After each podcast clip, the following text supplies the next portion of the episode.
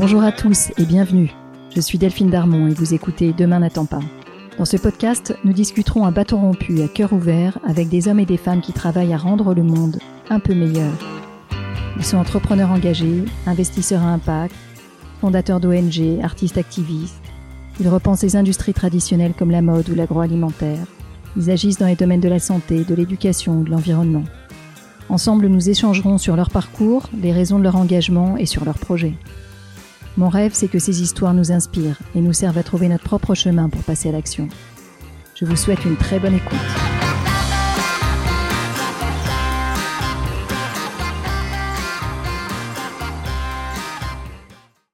Bonjour à tous, chères auditrices et auditeurs de Demain n'attend pas. Cette semaine, c'est encore un très bel épisode qui vous attend. Mon invité, Charles-Édouard Vincent, avait sa voie toute tracée. Polytechnique, École des Ponts, Stanford, une carrière chez Netscape et SAP. Mais à 33 ans, il plaque tout et rejoint Emmaüs. Pour une année sabbatique d'abord, une année qui se prolongera et durera 10 ans. En 2015, Charles-Édouard fonde Lulu dans ma rue, la première entreprise d'insertion par le travail indépendant. Lulu dans ma rue, c'est un service de mise en relation pour les petits tracas du quotidien pour et par les habitants d'un quartier. Un peu comme une bourse à l'emploi à la grande époque. Vous avez besoin d'aide pour faire sortir votre chien, pour porter un colis, pour monter une étagère. Lulu dans ma rue vous trouve un voisin qui vous rendra ce service. Une chance pour lui d'arrondir ses fins de mois ou de sortir d'une situation de précarité alors qu'il ne peut présentement intégrer un salariat classique. Cette discussion m'a beaucoup émue. Au micro de Demain n'attend pas, Charles-Édouard nous raconte ce qu'implique de sortir de l'autoroute et de dédier sa vie à ceux qui sont abîmés par la société, laissés de côté. Cet épisode fait partie d'une série réalisée avec l'ESG Lab and Society, une communauté d'échange pour les entreprises qui engagent ou accélèrent leur transformation environnementale et sociale. Alors sans plus attendre, je vous laisse en bonne compagnie et vous promets un épisode passionnant. Bonjour Charles-Édouard. Bonjour. Je suis super heureuse d'être avec toi. Ensemble, on va parler de Lulu dans ma rue, l'entreprise de l'économie sociale et solidaire que tu as créée il y a quelques années, en 2015, et dont la mission est de développer l'employabilité de personnes en précarité, tout en réhumanisant les quartiers. Alors on va en parler grandement, tu vas nous raconter de façon plus concrète ce dont il s'agit. Tu vas aussi parler de tes expériences précédentes chez Emmaüs, où tu as lancé Emmaüs Défi et Emmaüs Connect. Mais avant ça, j'aimerais qu'on prenne le temps que tu te présentes et que tu nous racontes qui tu es. J'ai eu une première phase de ma vie professionnelle dans le monde de l'entreprise classique. J'ai eu la chance de terminer mes études aux États-Unis, à Stanford, à l'université de Stanford en Californie, au moment où il y avait une petite start-up qui démarrait, qui s'appelait Netscape, qui est la start-up qui a créé le premier navigateur Internet, qui m'a recruté. Et donc j'ai fait partie de l'équipe qui a lancé en Europe, à la fin des années 90, on pourrait dire Internet. Donc ça a été une aventure absolument incroyable. Et puis quand j'avais 32-33 ans, j'ai fait un grand virage puisque je suis allé, j'ai quitté mon job. À l'époque, c'était dans une grosse boîte de logiciels SAP. Je l'ai quitté pour rejoindre le mouvement Emmaüs. Alors j'aimerais bien qu'on fasse un petit arrêt sur image, si tu le veux bien, Charles-Édouard. Parce que c'est pas anodin, quelque part, comme revirement, j'allais dire, enfin, comme vraiment comme changement de trajectoire. Tu sors des plus grandes écoles. Avant Stanford, tu l'as pas mentionné, mais tu étais polytechnicien, donc plus grandes écoles françaises et américaines. Qu'est-ce qui a fait qu'à la trentaine, tu prends la décision de changer de carrière assez radicalement ? Je pense qu'il y a une petite part d'inconscience. On se rend pas compte de ce que ça implique. Finalement, quand on gagne bien sa vie et tout, on peut se dire oh mais j'ai pas besoin de tout ça. Et c'est en partie vrai. Et c'est finalement quand on fait le pas, parce que c'est des choix radicaux qui ont des impacts financiers. Il est évident que quand j'ai quitté SAP, j'ai divisé mon salaire par 4. C'était aussi le moment où j'allais devenir papa. Donc on se dit oui, non mais on se débrouillera et tout. Puis après coup, on se rend compte, mais bon, une fois qu'on a fait le virage, on fait avec. Donc il y a une part d'inconscience quand même, en tout cas en ce qui me concerne. Mais au-delà de ça, Je pense que j'avais une grande peur au fond de moi qui était de passer à côté de ma vie. C'est-à-dire qu'à la fois, j'étais dans un environnement professionnel très grisant, très épanouissant, très enrichissant, mais j'avais peur de me réveiller à 60 ou 65 ans, le jour où je parte à la retraite, en me disant mais qu'est-ce que j'ai fait de ma vie professionnelle, qu'est-ce que j'ai fait de mes compétences. J'étais déjà impliqué, alors d'où ça vient je ne saurais pas, mais j'ai toujours été extrêmement sensible à la question des gens à la rue. Un peu plus que toute autre cause, pourquoi je sais pas. Donc j'étais samaritain au SAMU social. Avant, quand je faisais mes études, j'allais donner un coup de main à la soupe populaire.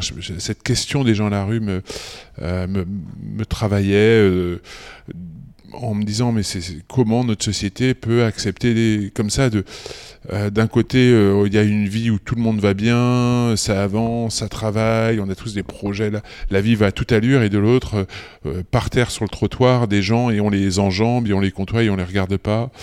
Et je me suis dit mais cette énergie que j'ai, ces compétences, je pourrais les mettre, enfin je les mets à disposition de vendre des logiciels, mais je pourrais peut-être le mettre à disposition d'essayer de changer un peu notre société, de construire des solutions pour des personnes qui sont dehors, et je pense que c'est là qu'il y a eu un déclencheur chez moi. Aujourd'hui, à tout âge, on se demande comment faire pour que nos compétences et notre vie professionnelle soient mises au service de la société. Je pense que c'est une réflexion qui était assez absente finalement dans nos vies professionnelles quand tous les deux on a commencé à travailler, et que tu t'es posé toi cette question plutôt tôt, plus vite que beaucoup d'entre nous. Alors ce que j'aimerais savoir, ce que j'aimerais comprendre, c'est comment cette réflexion t'a amené chez Emmaüs. Pourquoi Emmaüs ? Alors pourquoi j'ai choisi la voie Emmaüs ? C'est un peu au hasard des rencontres. C'est-à-dire que je cherchais à ce moment-là à m'impliquer, mais j'avais pas l'idée de m'impliquer à temps plein dans l'associatif, etc. Je cherchais à m'impliquer un peu plus, je faisais une nuit au SAMU social par mois, et finalement, au hasard des rencontres, j'ai rencontré Martin Hirsch, qui était le président d'Emmaüs France, qui m'a accueilli très gentiment, et un jeune qui se posait des questions, qui disait « Est-ce que je peux donner un coup de main ?» Et il me dit « Bah écoute, viens ». Alors c'est marrant parce que c'est une rencontre à la fois qui a été pour moi un déclic, et au moment où je suis parti, il n'avait pas répondu à toutes mes questions, mais il avait mis une graine. Toi qui venais du monde de la tech et puis quelque part de l'hyper-performance, comment tu as été accueilli par le mouvement ? Alors très bien. Parce que c'est un mouvement qui a beaucoup de bénévoles qui viennent justement du monde de l'entreprise, et puis il y a aussi beaucoup de salariés, beaucoup de professionnels. Enfin, je connais pas les derniers chiffres du mouvement Emmaüs, mais c'est plus de 500 millions d'euros quand on regarde l'activité de tous les groupes Emmaüs en France. Enfin, c'est une activité économique qui est massive. Donc on a aussi beaucoup de gens qui sont très pragmatiques, etc. Après, c'est sûr qu'en étant polytechnicien, venant du monde de la tech, il y avait un petit côté aussi objet bizarre, mais ma mission, j'ai eu la chance d'être sur une mission qui m'obligeait à bien comprendre comment fonctionnait le mouvement Emmaüs et les groupes Emmaüs, les communautés, pour voir comment cette directive européenne allait les impacter. Donc j'ai passé un an à aller aux quatre coins de la France. J'ai visité, je sais plus de 40 communautés Emmaüs, dans toute leur diversité. Donc j'étais aussi moi-même dans une posture d'apprentissage, de compréhension. Je suis vraiment rentré par la petite porte dans l'écoute, etc. Et c'est ça que j'ai aimé. Tu rejoins du coup, et t'es finalement très heureux dans cette deuxième partie de ta vie auprès d'Emmaüs. Et en même temps, l'entrepreneuriat que tu avais vécu dans la première partie dans le monde tech te rattrape, puisque au sein d'Emmaüs, tu vas être entrepreneur, intrapreneur, en lançant Emmaüs Défi. Est-ce que tu veux nous parler de cette structure ? Pure continuité d'Emmaüs. On est donc, c'est l'hiver 2006-2007. Cet hiver-là, l'abbé Pierre vit ses derniers jours, et de manière assez surprenante, ce sont trois jeunes qui poussent leur gueulante cet hiver-là. C'est les Enfants de Don Quichotte qui, certains s'en souviennent, ont posé sur le canal Saint-Martin 150 tentes pour accueillir des personnes à la rue. Il s'avère qu'à l'époque, le siège d'Emmaüs-France était sur le canal Saint-Martin. Et donc, il y avait ces jeunes qui reprennent ce combat et qui disent il faut loger les personnes à la rue, c'est pas possible, etc. Et il y avait, chez moi aussi, ça faisait 2 ans que j'étais dans le mouvement, je voyais bien que ne parler que du logement, que de l'hébergement, n'était pas suffisant. Je voyais bien le SAMU social, les centres d'hébergement, on accueille des personnes qui sont à la rue et le matin on ferme les centres, il faut qu'ils refassent le 115, enfin, on sort pas de cette boucle. Donc il y a la logique de la mise à l'abri, mais il y avait vraiment une volonté emmaüsienne de dire pour s'en sortir on a besoin de 2 jambes, il y a une jambe c'est l'hébergement, mais il y a une jambe c'est le travail, c'est l'activité, voilà. Alors, avec l'évolution du temps, on a dans les personnes qui sont à la rue des gens qui sont extrêmement abîmés, en termes de santé, avec des problèmes psy, évidemment les problèmes d'alcool, de drogue, qui cassent beaucoup les personnes. Et donc, les structures d'insertion par le travail qui pouvaient exister n'étaient plus en mesure de prendre des personnes qui vivaient à la rue trop fragiles, trop cassées. Et la promesse d'Emmaüs Défi, ce qui m'a amené à créer Emmaüs Défi, ça a été de relever un peu ce défi-là, de se dire, ok, d'un côté on a des structures d'insertion qui accueillent des personnes en marge du travail, etc., mais qui ne sont pas en mesure d'accueillir des gens qui vivent dehors. Voilà. Et donc, Emmaüs Défi a essayé de recréer un peu cette passerelle vers le monde du travail en mettant le travail au niveau des personnes. Et quand je dis au niveau des personnes, donc c'est au niveau des personnes à la rue. Et donc, on a créé avec Emmaüs Défi aussi toute une nouvelle approche de reprise de l'activité. On a inventé un dispositif qui maintenant se généralise partout en France, s'appelle les Premières Heures, où en fait on a proposé du travail à l'heure au SDF. C'est-à-dire qu'on s'est dit, on ne peut pas venir auprès d'une personne qui vit à la rue avec un contrat de travail... Oui. Même d'insertion, ouais. Ou alors les contrats d'insertion, c'est pas 35 heures, c'est 26 heures par semaine, ouais. mais une régularité, un cadre. Quand il y a des personnes qui dorment dehors, alors on démarre avec une heure ou deux, par-ci par-là, puis une demi-journée, puis une journée, sur des périodes qui prennent 3, 6 mois, et puis petit à petit, de reprendre une activité, de gagner un peu d'argent, de se projeter, de se dire que c'est possible, ça les amène aussi à... s'orienter, à se stabiliser dans un hébergement. Donc on fait aussi tout le travail sur la reprise d'un hébergement, sur la maîtrise des addictions, sur les soins. Et donc tout ce travail-là est fait avec comme fil rouge ce projet de reprendre le travail. Finalement, ton année sabbatique chez Emmaüs a duré plus de 10 ans. Ça a été une longue année. Tu as monté de nombreuses structures, toujours au service de la grande précarité. Alors avec un peu de recul, Charles-Édouard, qu'est-ce que tu as pensé de cette transition ? Comment est-ce qu'elle t'a fait grandir et quelles difficultés tu as rencontrées ?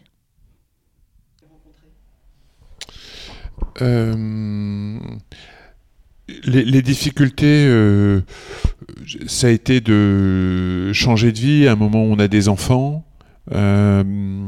Et c'est facile de dire qu'on n'a pas besoin, on pourra vivre avec moins et tout. Concrètement, quand il faut y venir, quand il faut renoncer à certains projets, c'est des fois un peu douloureux. Et voilà, donc je pense que ça a été un point qui, par moment, avec mon épouse, on a traversé des périodes, on avait un peu de mal à boucler les fins de mois, toutes ces choses-là. Enfin, quand on y est, on se dit, zut. Enfin, voilà, je me rendais pas forcément compte de ce que ça allait signifier, même si tout va très bien et oui, voilà, il y a aucun problème. Au fait de ton entourage. Mais c'est aussi des questions d'entourage, etc. Ensuite, ce que ça m'a apporté. Ben oui, beaucoup de choses. Enfin, j'ai beaucoup appris. Ça a été des années très très denses, très dures, parce qu'on est face à des réalités qui sont très très dures. J'ai envie de dire, même physiquement. Enfin, de nombreuses fois, il a fallu que j'intervienne pour séparer des salariés qui se battent à coups de marteau, c'est faire intervenir les flics parce que la situation, on est aussi confronté à ça. Il ne faut pas l'oublier, c'est la réalité. Ouais, tu as opéré dans un monde de terrain très difficile. Oui, ouais. Où il y a cette violence qui est là, c'est la violence du désespoir, de l'injustice. C'est-à-dire, on rappuie des fois involontairement sur des sentiments d'injustice ou des sentiments où on ramène des personnes à des moments de désespoir qui font. Puis alors, quand vous rajoutez derrière des problématiques d'addiction ou de produits, enfin, la situation peut vite partir hors de contrôle. Donc et moi, j'étais absolument pas préparé à ça, donc il a fallu que j'apprenne ça, que j'affronte ça. Voilà, donc c'était aussi très dur, et en même temps, j'ai envie de dire, c'est très dur, mais très très fort. Enfin, je veux dire, on est dans le vrai. Enfin, je veux dire, on est dans le vrai, le vrai. Enfin, je veux dire, sur le terrain avec les personnes.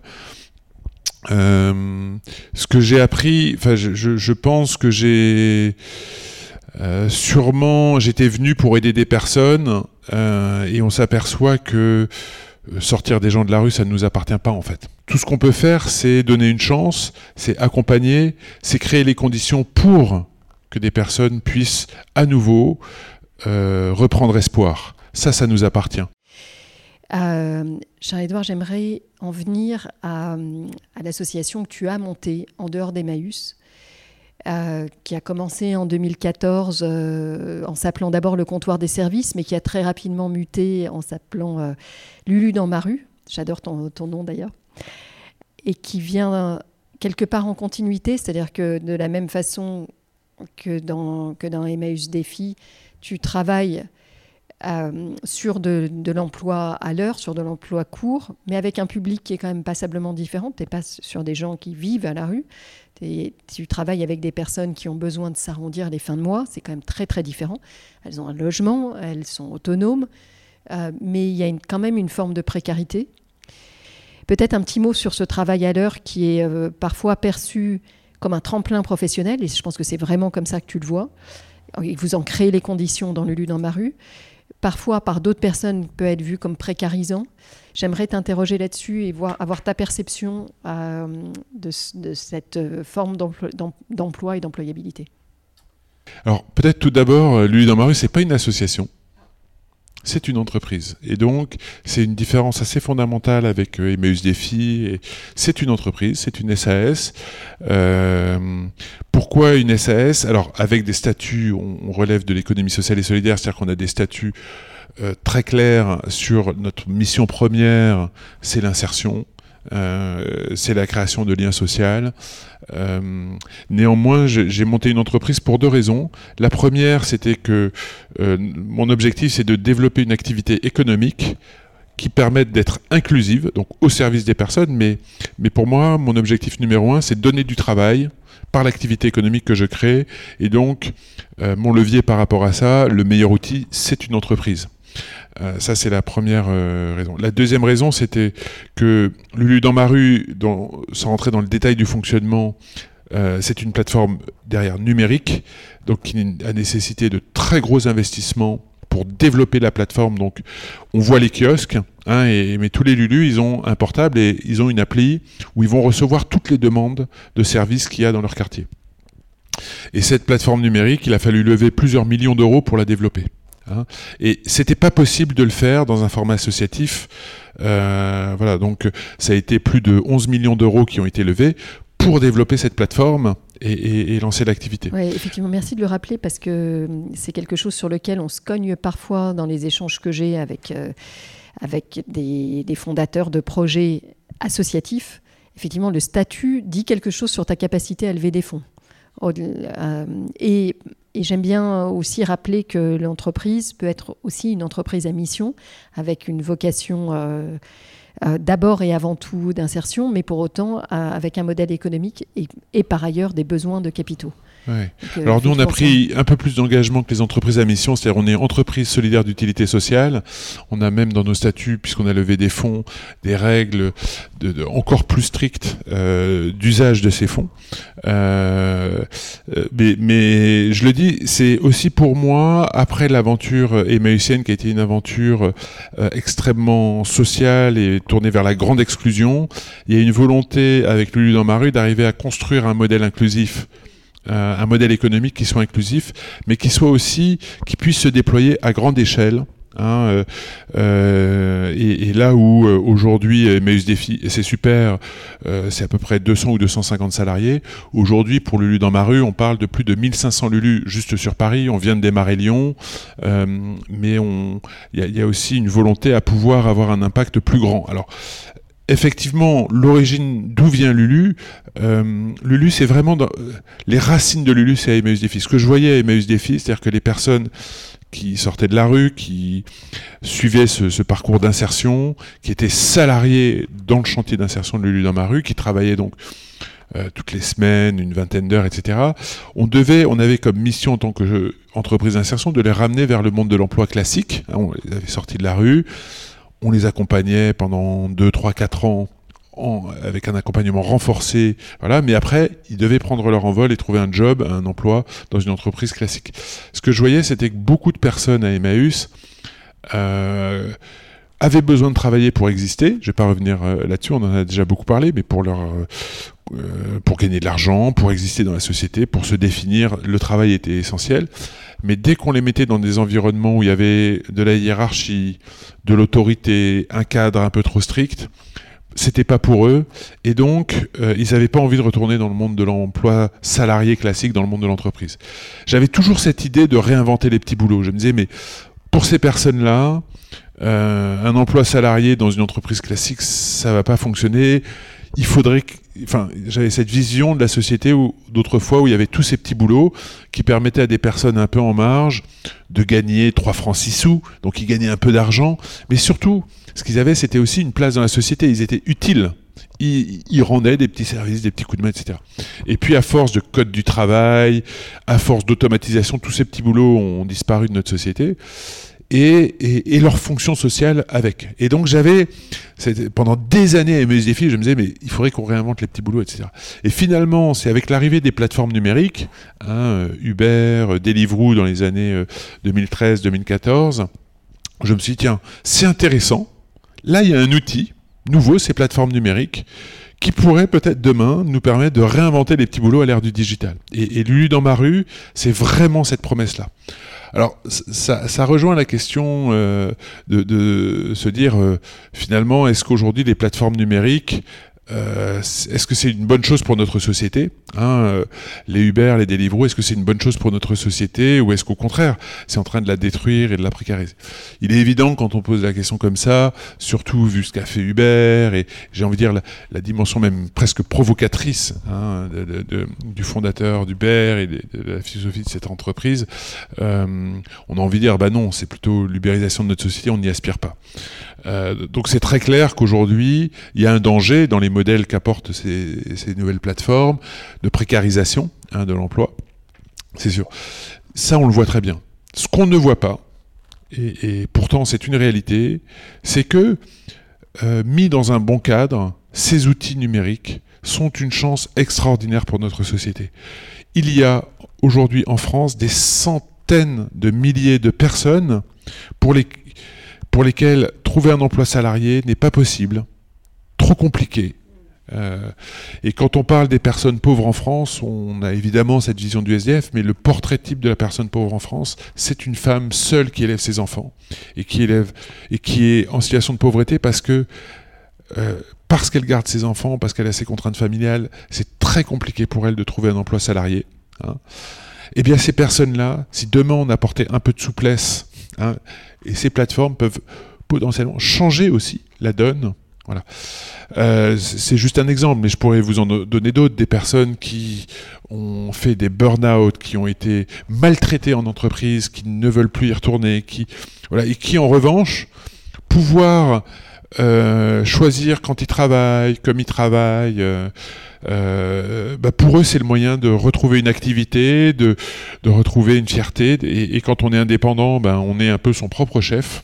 J'aimerais que qu'on rentre dans Lulu dans ma rue, que tu nous racontes comment ça fonctionne et que tu nous dises comment et pourquoi tu arrives, toi, à t'appuyer sur ce modèle de plateforme, mais en mettant en place un modèle social différent.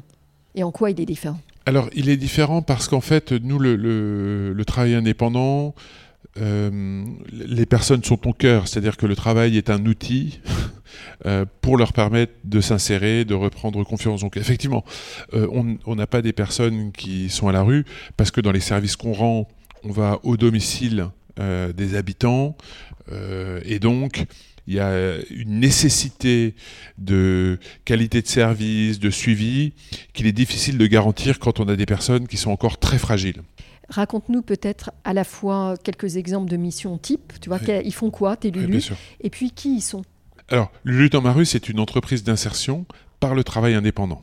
Donc, en gros, notre mission, c'est de permettre à des personnes, en tant qu'indépendants, de développer leur activité et de gagner de l'argent. Alors, concrètement, c'est quoi ? On a organisé l'activité comme une conciergerie de quartier, c'est-à-dire qu'on peut demander à Lulu dans ma rue à peu près tous les petits coups de main du quotidien dont on pourrait avoir besoin.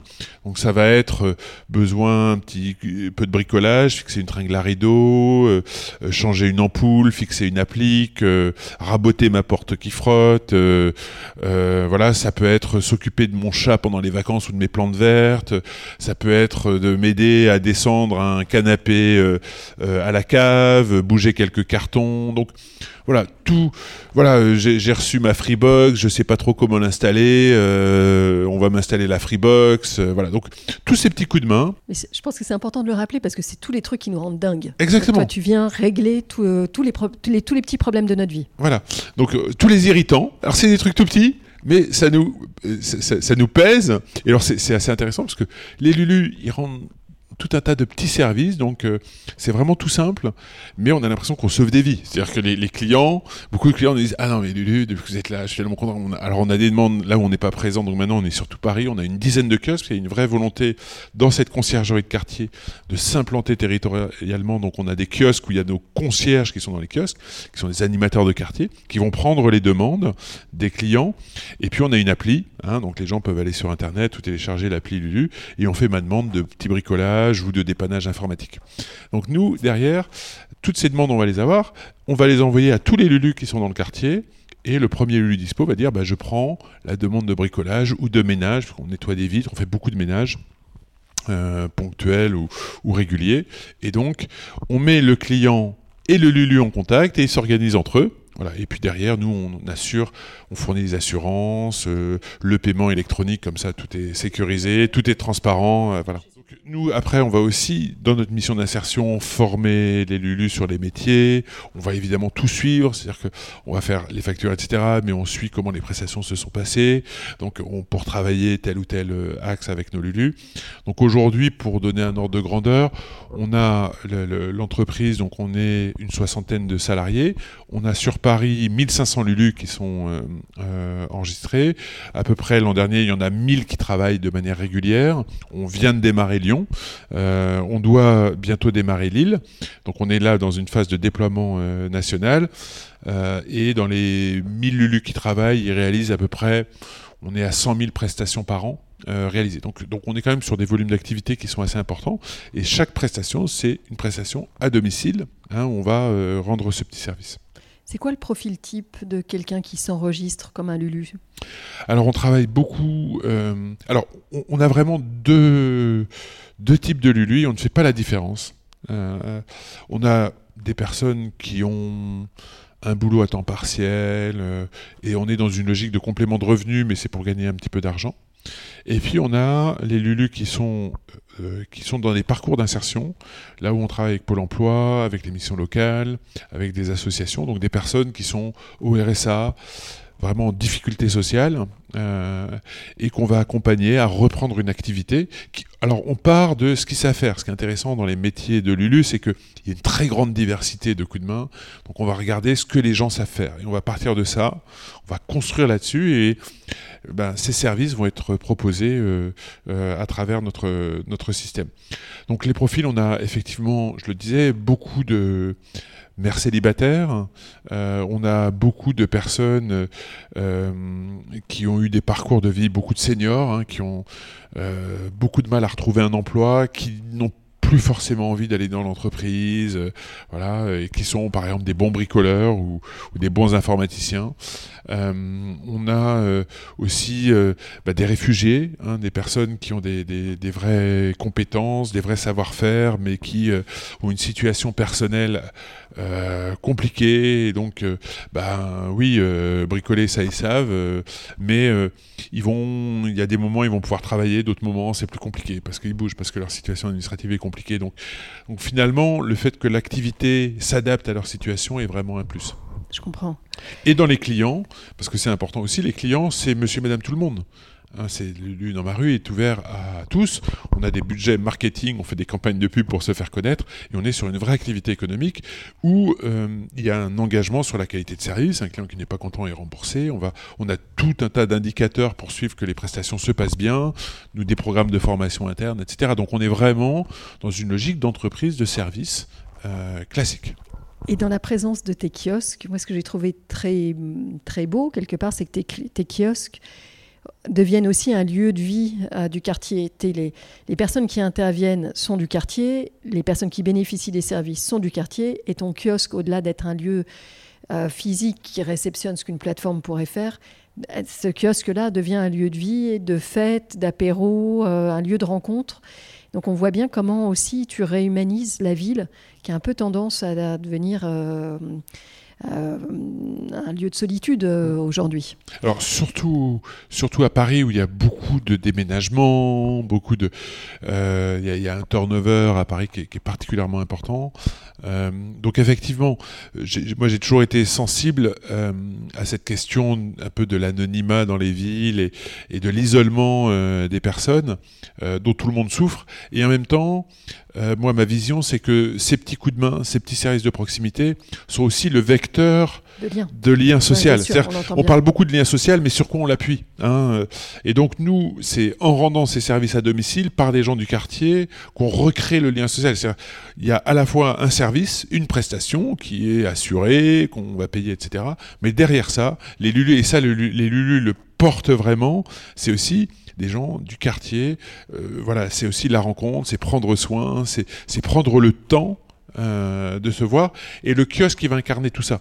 Hein, J'aime bien ton rappel à l'ordre sur le temps aussi, parce que c'est effectivement l'incarnation dans un lieu, mais c'est aussi le temps de la rencontre. Je t'interrogeais tout à l'heure sur ton modèle social et la façon dont tu le construisais différemment. Alors déjà, ce qu'on vient de se dire là sur le lieu et le temps, l'incarnation change profondément. Je pense que la nature des liens qui se tissent par rapport à l'ubérisation que tu peux avoir par ailleurs. Est-ce qu'il y a d'autres choses que tu voudrais souligner qui sont à la base de la construction d'un modèle social bénéfique pour la société ? En fait, je crois qu'aujourd'hui, il y a une évolution très profonde de la vision du travail et de la place du travail dans notre société. Et je crois qu'on a vu le travail comme étant toujours un peu sous un format du salariat. Et je pense qu'un de mes grands combats, c'est de se dire qu'aujourd'hui, il existe de nouvelles formes d'emploi qui sont très adaptées pour être plus inclusives.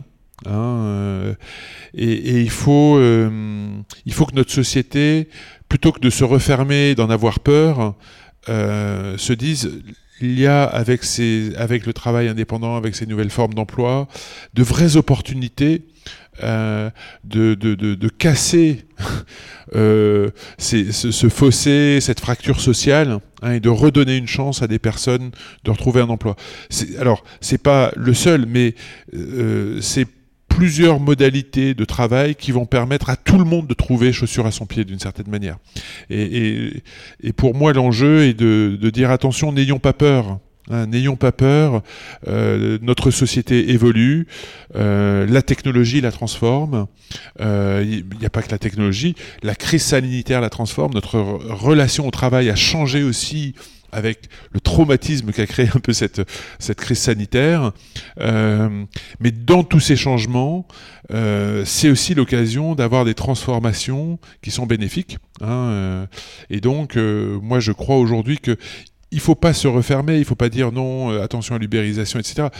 L'ubérisation, n'est pas la bonne voie, mais les outils qu'elle utilise, il faut les garder et il faut inventer un peu notre modèle de plateforme à la française, plus protecteur, et que là, en fait, ce sont des opportunités et c'est chouette qu'il y ait des outils qui nous permettent de regarder ces défis sociaux en se disant, ben oui, j'ai des nouveaux outils qui me permettent de relever ces défis sociaux. Alors, merci Charles-Édouard pour cette très très belle conclusion.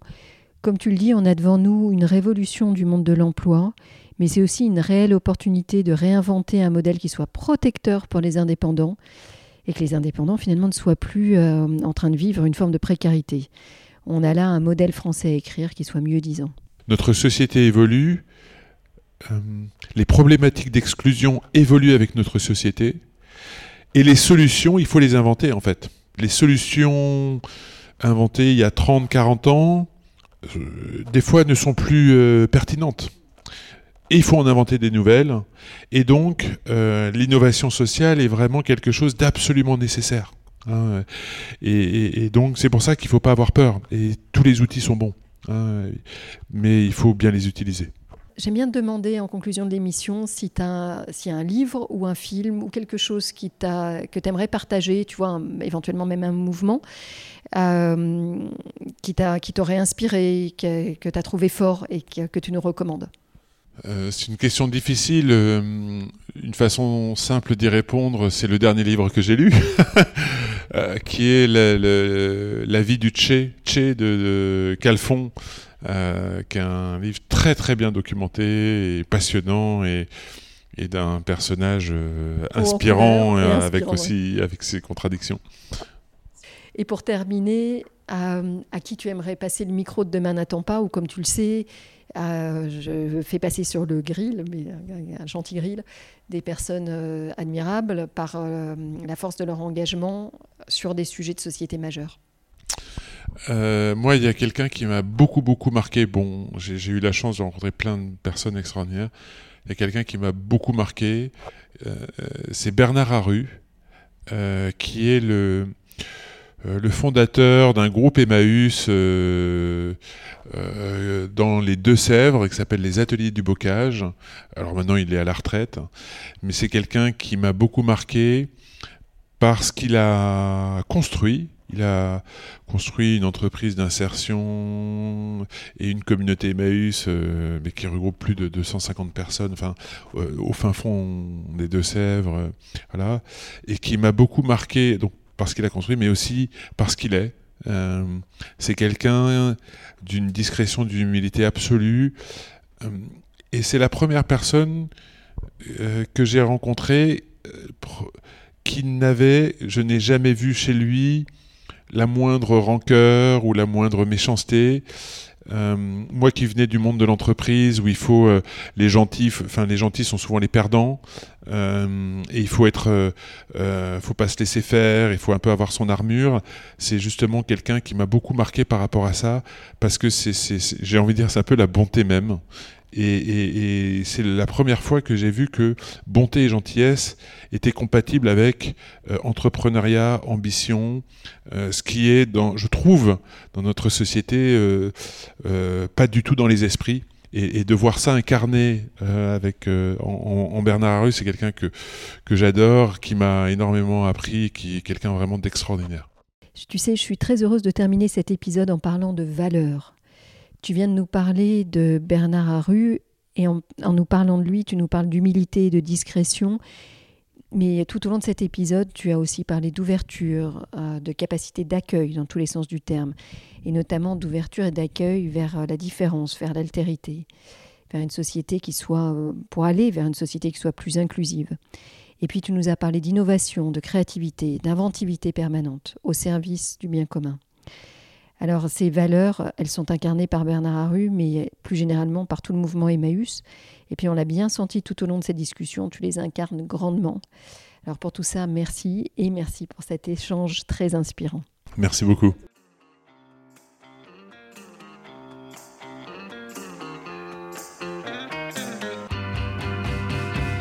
Un grand merci de nous avoir écoutés jusqu'ici. J'espère que cet épisode vous a plu. N'hésitez pas à nous laisser vos commentaires ou suggestions d'invités sur Instagram. Enfin, si le podcast vous a plu, allez vous abonner et notez-le 5 étoiles, bien sûr, sur Apple Podcast. Vous pouvez même demander à vos amis, à vos enfants, à vos voisins, aux amis de vos amis, aux voisins de vos voisins, de mettre une note au podcast. C'est comme ça seulement que Demain n'attend pas gagnera de la visibilité et sera trouvable sur les plateformes. Alors je vous dis à très bientôt pour un nouvel épisode.